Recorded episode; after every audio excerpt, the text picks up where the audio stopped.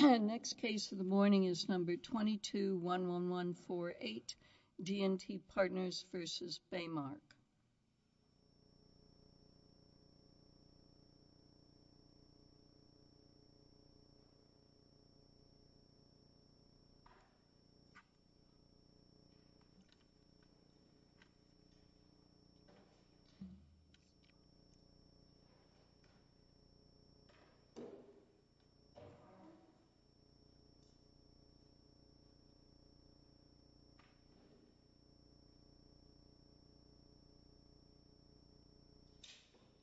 Mr. Freeman. Thank you, Your Honor. May it please the Court, Counsel. District Court's rule creates an unrealistic standard, one that if upheld will apply and be applied to prosecutors and civil litigants alike. It's one that is inconsistent with Supreme Court precedent, and it's one that relies upon a point of law uh, that has been taken from the Delta Truck case, which dealt with continuity, this concept of continuity, as part of the RICO enterprise analysis, not part of the pattern analysis. The pleading at issue is exceptionally thorough and substantiated. It alleges more than 100 predicate acts spanning over more than four years, evidencing both open and closed continuity. It alleges harm to more than... Okay, but pattern is the problem. If if there's just a lot of work to accomplish one goal, that isn't a pattern, right? I don't... Under RICO. I can't say I categorically agree with that. Okay, well explain then what pattern means under RICO if it doesn't mean what I just said, I mean, or at least does not not mean that, whatever. I think I understand.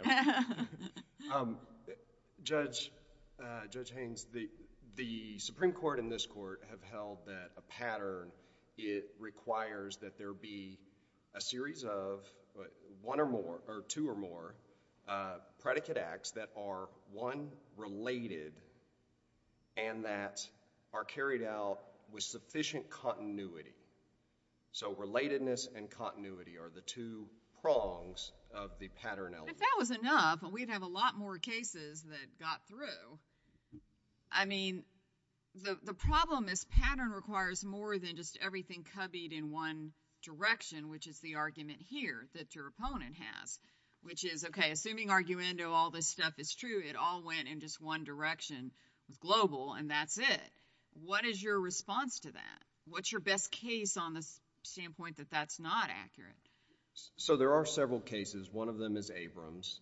Um, so the courts have boiled this down, really, to two concepts, uh, open-ended continuity and closed-end continuity. And there has been, I think, somewhat superimposed on that, it's a little unclear, but somewhat superimposed upon that basic rubric or framework, this concept of if the acts at issue are part and parcel of an otherwise singular, discrete, and unlawful uh, transaction, then maybe that's not enough. I want to explain where that originates from because I think it greatly informs the analysis, but to more directly answer your question, so with open-ended continuity, what is required is that there be, one, the relation of the predicate acts, that's a given, that's not at issue here. Uh, two, that there be an ongoing threat, there be something that indicates there is an ongoing threat into the future. Now, we have pled both open and closed. With respect to open, we have pled, and I believe demonstrated, that there is an ongoing threat because, and this is important, this was a regular part, this is how they conducted business. This was... And what's your basis for that? Um, a couple of things. So one, we've cited to a number of lawsuits. This court... back in... those lawsuits are, two lawsuits, they're distinguishable on the fact. So my goal, and I think the standard that I'm held to at the pleading standard, is not to demonstrate that those are precisely on. Let me just put it in, the way I understand this, your clients were approached by these people, we want to buy your business. We're paying you 800 some thousand up front, right? Correct. We're giving you a $3.2 million promissory note.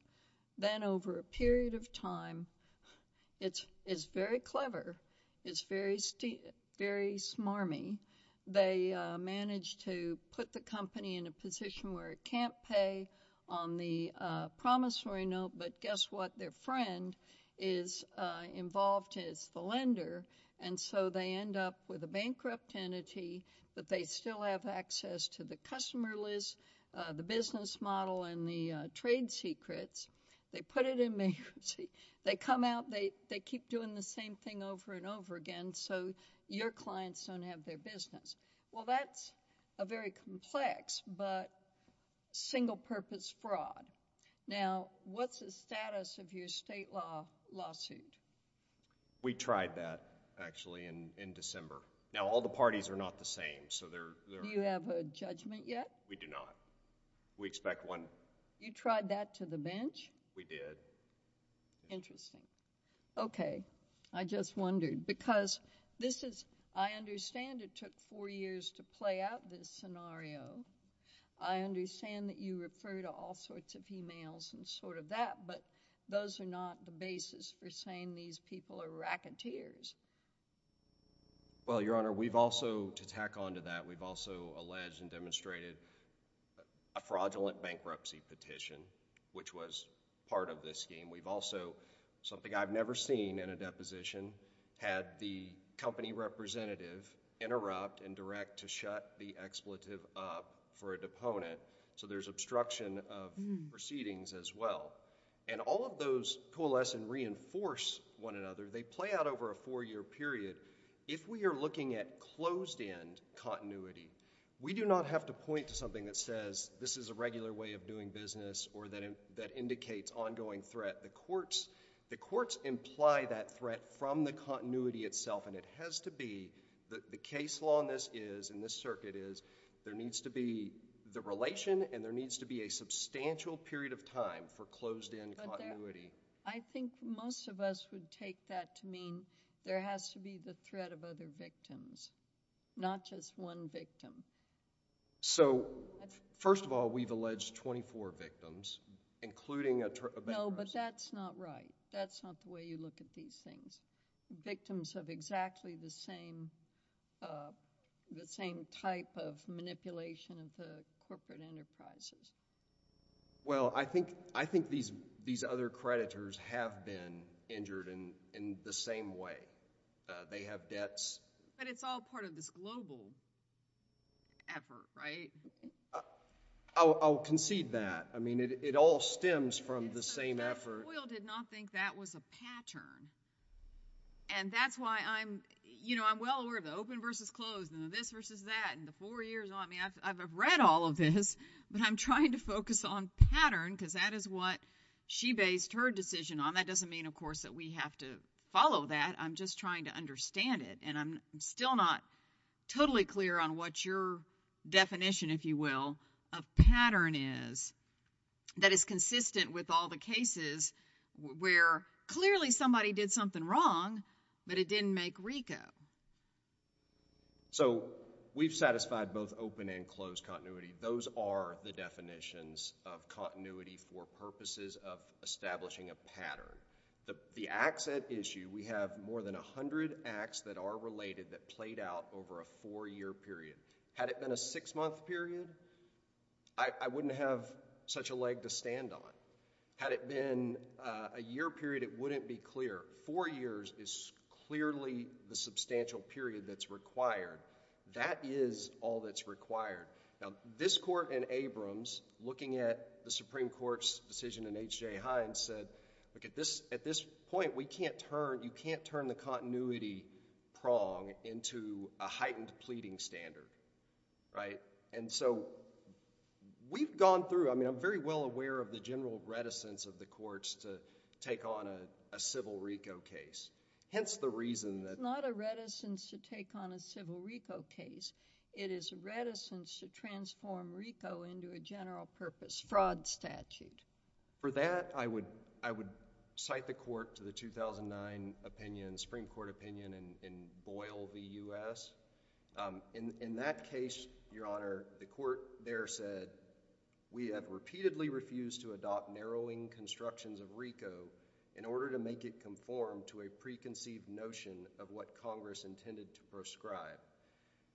There they looked at, and this goes back to the origin of this requirement, they looked at whether an enterprise existed. They looked at continuity in that context, and they said again, quote, while the group must function as a continuing unit and remain in existence long enough to pursue a course of conduct, nothing in RICO exempts an enterprise whose associates engage in spurts of activity punctuated by periods of quiescence. Your Honor, there are a couple of points that I'd like to make before I sit down. One is that on page 13 of the district court's opinion, um, the court states that RICO claims premised on mail or wire fraud must be particularly scrutinized. That is a level of scrutiny that this court has never prescribed. There is no citation to a Fifth Circuit precedent for the proposition, and I believe it is inconsistent with not only Iqbal, Twombly, but also this court's admonition in Abrams, as I mentioned earlier, that courts cannot turn the continuity prong into a stringent pleading requirement. In any event, we also alleged more than 40 other predicate acts that were not mail and wire fraud, um, and so the premise for that heightened level of scrutiny or review does not apply. Your Honor, RICO claims all require three common elements. There needs to be a person who engages in a pattern of racketeering activity that is connected to an enterprise. The district court found a lack of continuity as part of the pattern analysis, not a lack of continuity as part of the RICO enterprise analysis. The distinction is important. Uh, the cases that the defendants and the lower court rely on, um, they've all focused the analysis on the continuity element of the enterprise analysis.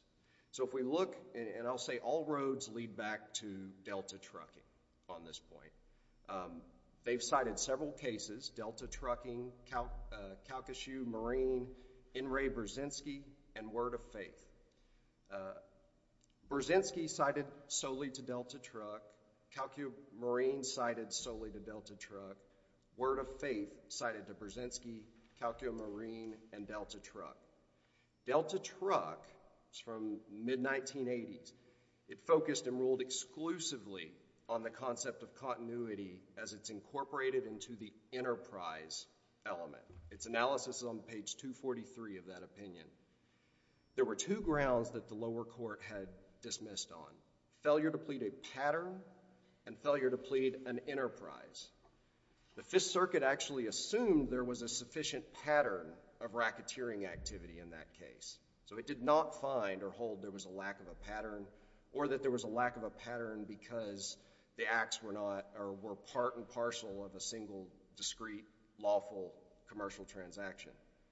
But the court went on to say the concept of continuity as a means of controlling uh, the scope of RICO has also been incorporated into the enterprise analysis.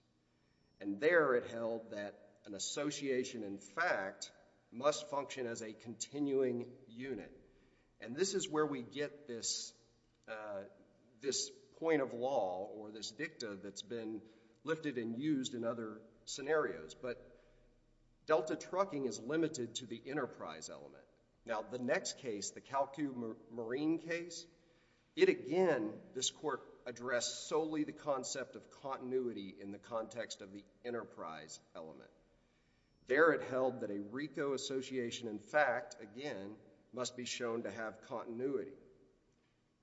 Found that the defendant did not and it said that there was no such enterprise that could be found where the acts were based on part and parcel of a single discrete otherwise lawful commercial transaction. The court did separately analyze the pattern analysis, but it did not cite to Delta Trucks or Delta Trucking for the meaning or the scope of pattern, nor did it reference the single discrete commercial transaction language in its analysis of the pattern. But the court did make clear that a plaintiff adequately pleads its case if it pleads open or closed continuity. The next case, In re Burzynski, completely distinguishable. All of the alleged predicate acts took place as part of a single piece of litigation. The court there did analyze the pattern element, and it found that the plaintiff didn't adequately plead it, but that was because the litigation was over. There was one other case they cite, Bruno v. Starr. It's a one-paragraph opinion, unpublished. And the next case, and last case, is Word of Faith, which I'll uh, address on my rebuttal. Okay. Thank you, sir. Dear. Next one is um, Ms. Poe.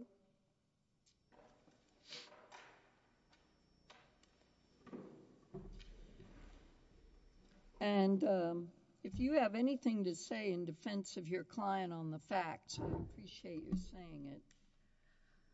Your Honor. Because your brief didn't. Yes, Your Honor. In light of the 12b6 nature of the uh, proceedings, you know, we can't attack the factual allegations. Um, I would love to, you know, give you the whole story of our trial that we had in December and explain all of the facts that came out in that case, but that is not before the court. Um, uh, the actual facts pleaded by the plaintiff have to be presumed true at this stage. Um, we did point out that a number of them actually are contradicted by their own exhibits, um, but rather than go into that at length, we focused on the legal issue, which is the pleading of pattern, which Your Honors have absolutely encapsulated that Word of Faith says if you have a single otherwise lawful transaction, you don't even get to a closed versus open-ended analysis. You focus on the fact that this was a singular goal. So what would they need?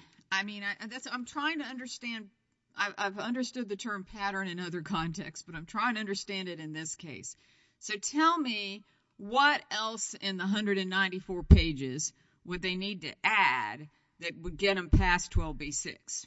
So, Your Honor, if they had facts to support their conclusory and speculative allegation that this is what Baymark does every time it buys a company, it siphons all the assets away and leaves the creditors hanging, then they might be able to show continuity. But they don't have that. The pattern is if they just messed with them and that was it, they didn't mess with anyone else, that's not enough. But if they were doing this with everyone else, then that would be a pattern. Yes, Your Honor. Otherwise, every fraudulent transfer case would necessarily translate into RICO because you're going to hurt multiple creditors any time you have a fraudulent transfer if a company is completely looted of all its assets.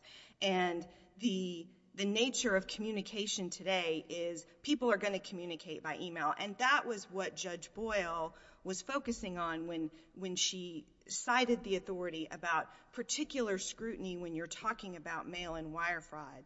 The fact that somebody may have sent 50 different emails over the course of a year isn't the point. And D&T... They sent that to a bunch of different groups. Correct. That might be the point. Correct. And several of the cases, you know, looking at Abraham, that is exactly the paradigm that would reflect a pattern. This was not one trip to India and one group of people tricked into coming for the promise of a visa that they didn't get. This was a repeated trip after trip after trip to India, bringing new victims along each time. And there was, again, as the court stated in that case, nothing to suggest that the trips to India and the luring new unsuspecting victims would have stopped but for the litigation. Why did why was the bankruptcy dismissed? The bankruptcy was dismissed because there were no assets. And my understanding... Oh, They allege that that was because a new company was formed called Windspeed that took the assets and then Windspeed has transferred them to another company and that this business is still operating under a second or third guise. So the allegation that Windspeed has transferred assets to yet another entity was not before the trial court. That is a brand new allegation that has been brought on appeal. You will see that there is absolutely nothing in the record below to suggest... But it really, I mean, it really doesn't matter though because the point is, I just wonder because um, uh, this was, you say it was a company with no assets, but clearly it had a serious fraudulent transfer case that could have been brought. Well, Your Honor, and that was disclosed in the bankruptcy filing, and I apologize that I do not have the ROA cite uh, at hand, but the bankruptcy petition and and totality of the bankruptcy filing is one of the exhibits to the plaintiff's complaint. And in the section of that filing where ongoing litigation at the time of the bankruptcy filing is disclosed, this lawsuit was disclosed, and it wasn't described simply as suit on a note. It specifically was disclosed as fraudulent transfer. So if the trustee had thought there was some there there, the trustee could certainly have pursued that in the bankruptcy. The trustee made no such decision, and again, I am certainly... Who was the trustee? Oh, Your Honor, I'm sorry, I don't know the trustee's name. Um, but again, back to the bankruptcy issue, I'm certainly not an expert in bankruptcy. It's not what I practice, but my understanding is that when you have an entity uh, bankrupt debtor and there are no assets, there's no reorganization, there is no discharge. Um, once everyone is satisfied that there are no assets, the bankruptcy is just dismissed. But um, that has no salience for this proceeding because this lawsuit then took back up. But there's... Is your basic point that this is for the state court to decide the fraud, it's not for us to decide the RICO? That's your argument? Absolutely, Your Honor, that this is your garden variety fraud slash fraudulent transfer case. Both the Supreme Court and this court have repeatedly stated that RICO is not supposed to become a substitute um, for every garden variety fraud or breach of contract or now fraudulent transfer case. What about the fact that this was going on for four years and involved quite a lot of this and that? Does that not help towards the pattern? So, Your Honor, again, when um, you're talking about the discrete uh, transaction with a singular goal, um, word of faith dictates that you don't look at open versus closed-ended. But that brings me to, you know, D&T continues to allege that they have pleaded over 100 predicate acts that lasted over four years, but they haven't. And we've established that in our brief, and they have never come back with any answers to any of the points that we have raised. First, um, they uh, point to emails that are within Texas. That's not wire fraud. It has to be an interstate communication. No, it doesn't. It has to be a communication over interstate means of communication. Yes, but the court has said that if you have a communication between one person in Texas to another person in Texas, that doesn't count. Well, how about if we take this? A, you fraudulently represent your good faith investors. So you pay them a little pay them some seed money. You execute this promissory note. B, you replace uh, the fellow who was going to run the organization with your own stooge. C, you then um, uh, contrive, and my memory is a little faulty here, about how they're going to not be able to, suddenly they can't repay that note. D, they've got a lender that's got an interest in the game. So the lender conveniently forecloses, taking all of the assets. Oh, yes, I forgot. They persuade the original um, pigeons to subordinate their loan to the uh to the fraudulent loan. So then they siphon the assets, as you said. Then they file a fraudulent bankruptcy. Then they interfere with discovery. I mean, gosh. So, so Your Honor, this I understand. If you put this on TV, it would be a very colorful. And it very well might be, but it wouldn't be a RICO case. And I would point to the fact that Section 1503, the obstruction of justice, only applies when the obstruction is in a federal proceeding. So there could have been innumerable state court shenanigans that D&T could have brought to the state court's attention, seeking sanctions, whatever, but that does not a federal RICO case make. And when you look... How do you respond to opposing counsel's argument that there have been a couple of dozen victims in this case?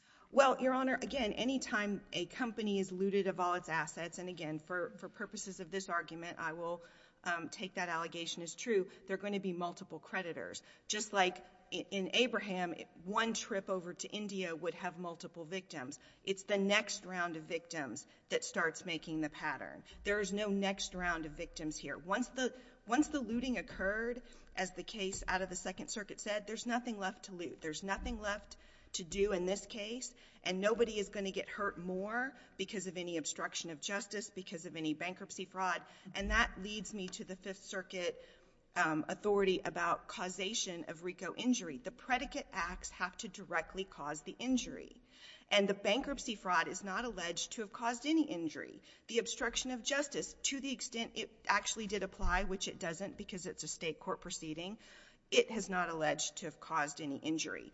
The injury was complete the second ASIC Global had no more assets. And this court has recognized in other contexts, for example, um, the statute of limitations context, that the fact that a defendant has um, continued to hold assets that were taken wrongfully doesn't continue the injury. The injury has already occurred, and that is in Joseph v. Bach and Wasserman LLC, um, 487 Federal Appendix 173, Fifth Circuit 2012.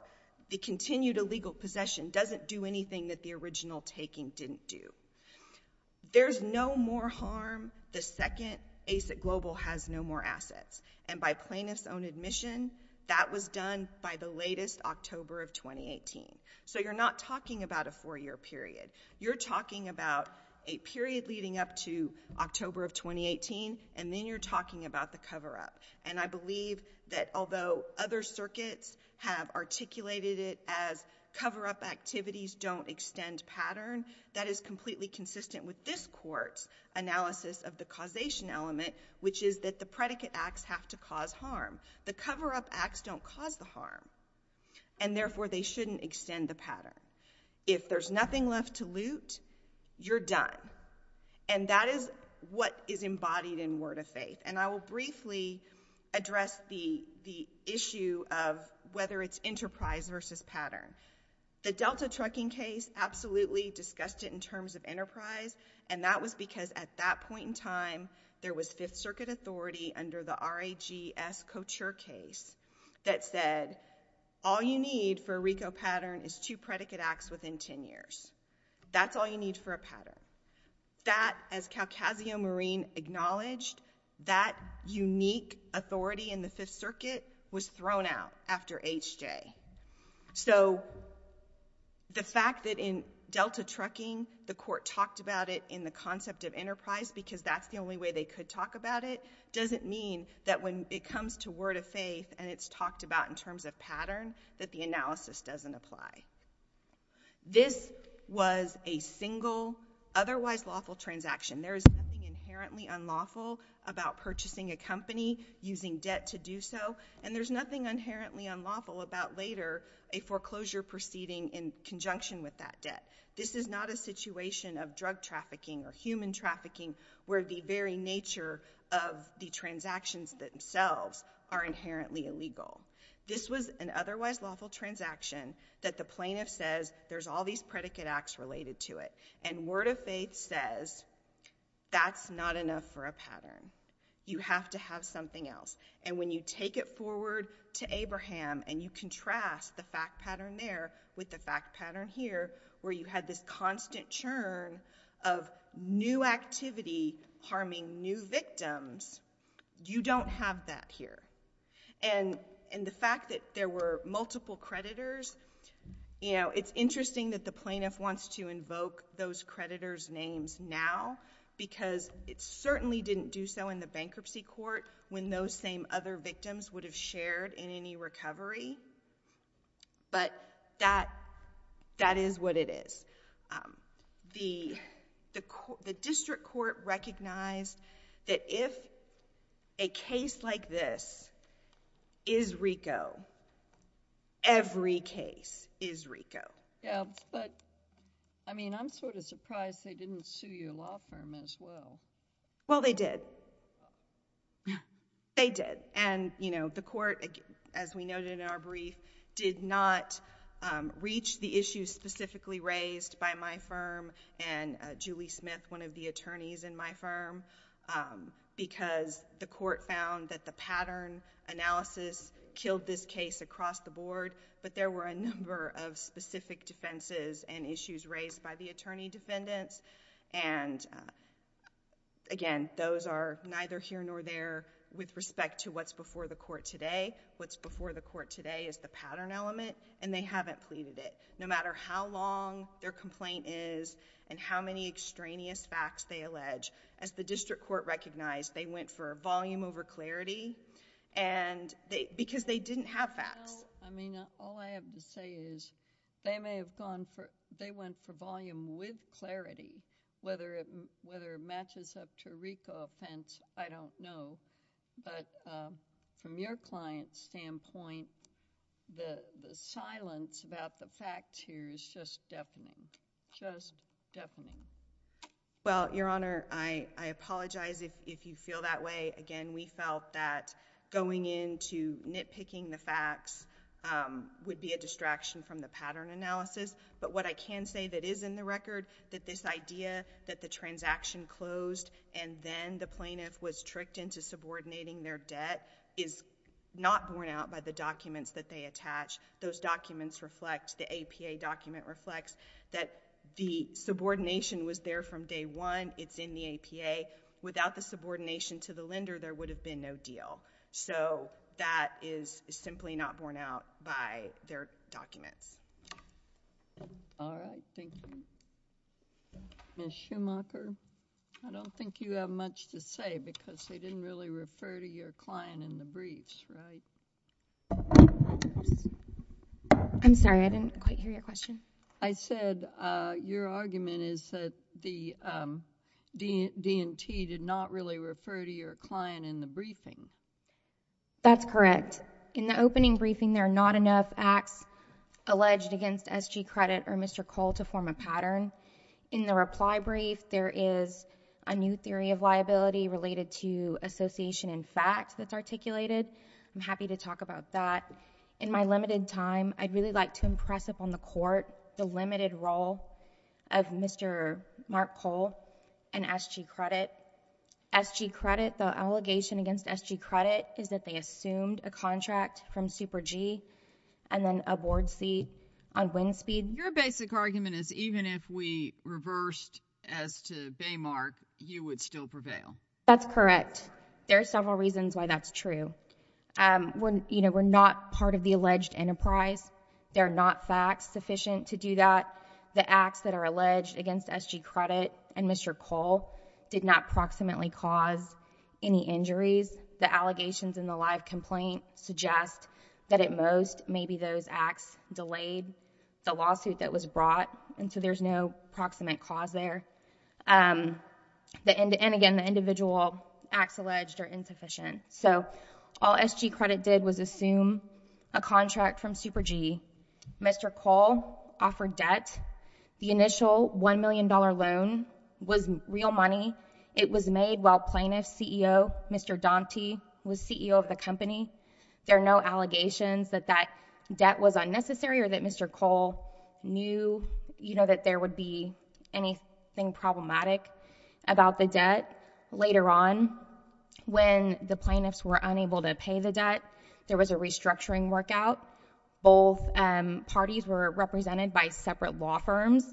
There was an additional, you know, there was redlining of agreements. There are no facts alleged that that was anything other than an arm's-length transaction.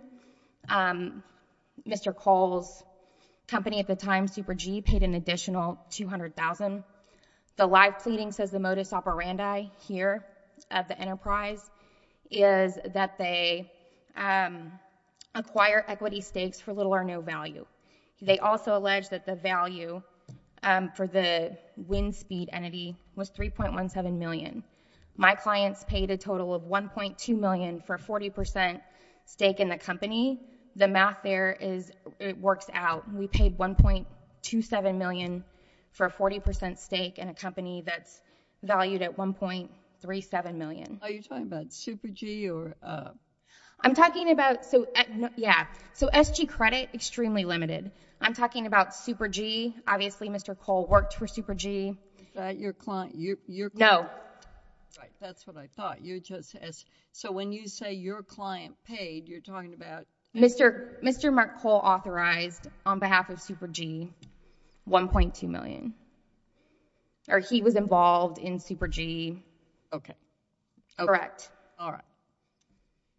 So, if there are no further questions, I would cede the remainder of my time back to the court and ask that you reverse as to SG Credit and Mr. Cole. Okay, thank you. Reverse or affirm? Affirm. Okay.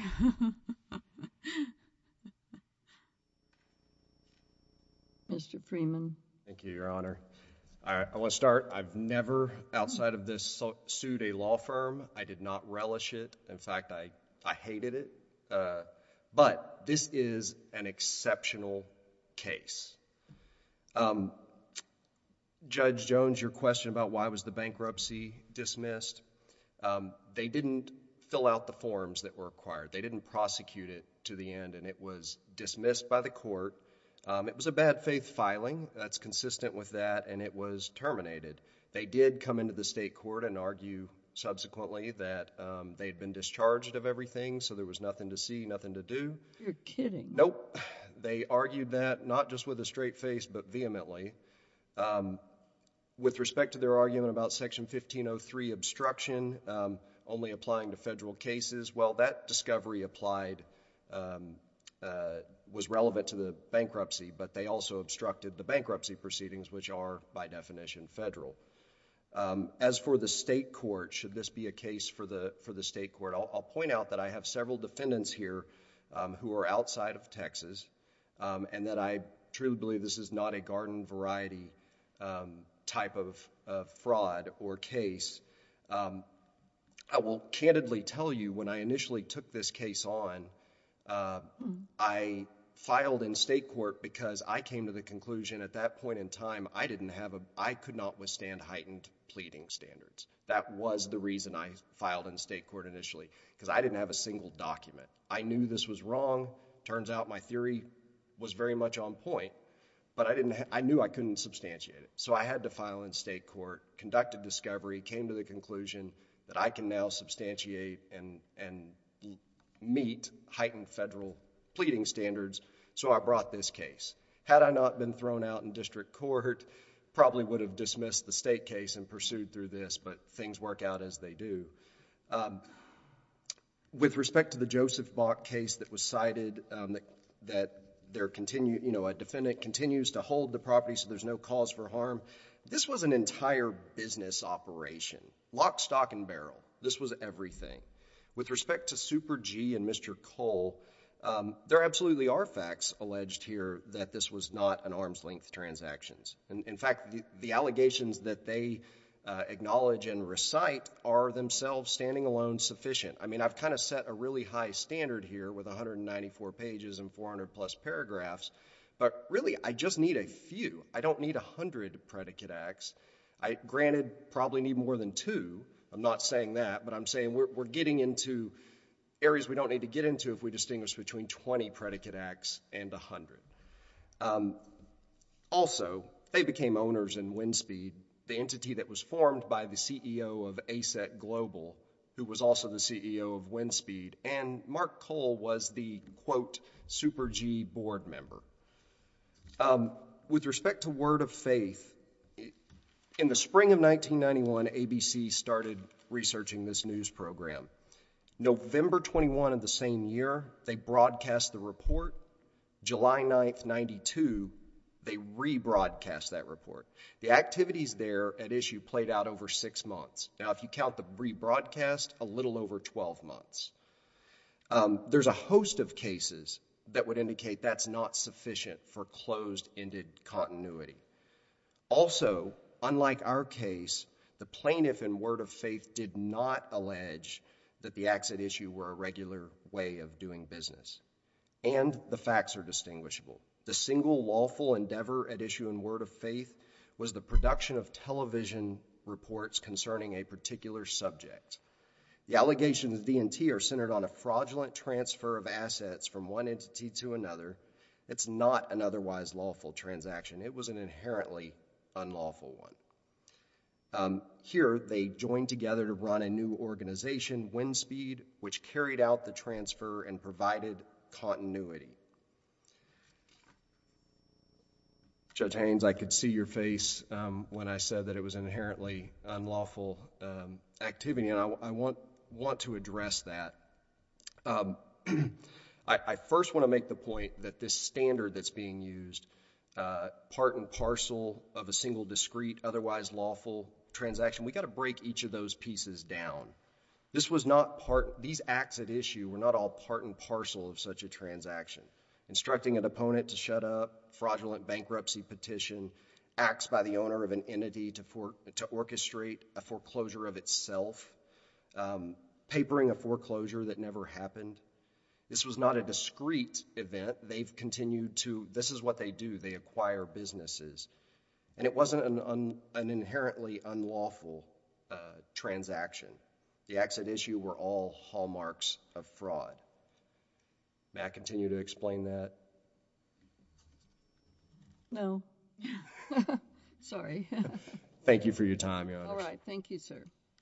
All right. The Court will stand in recess for about 10 minutes.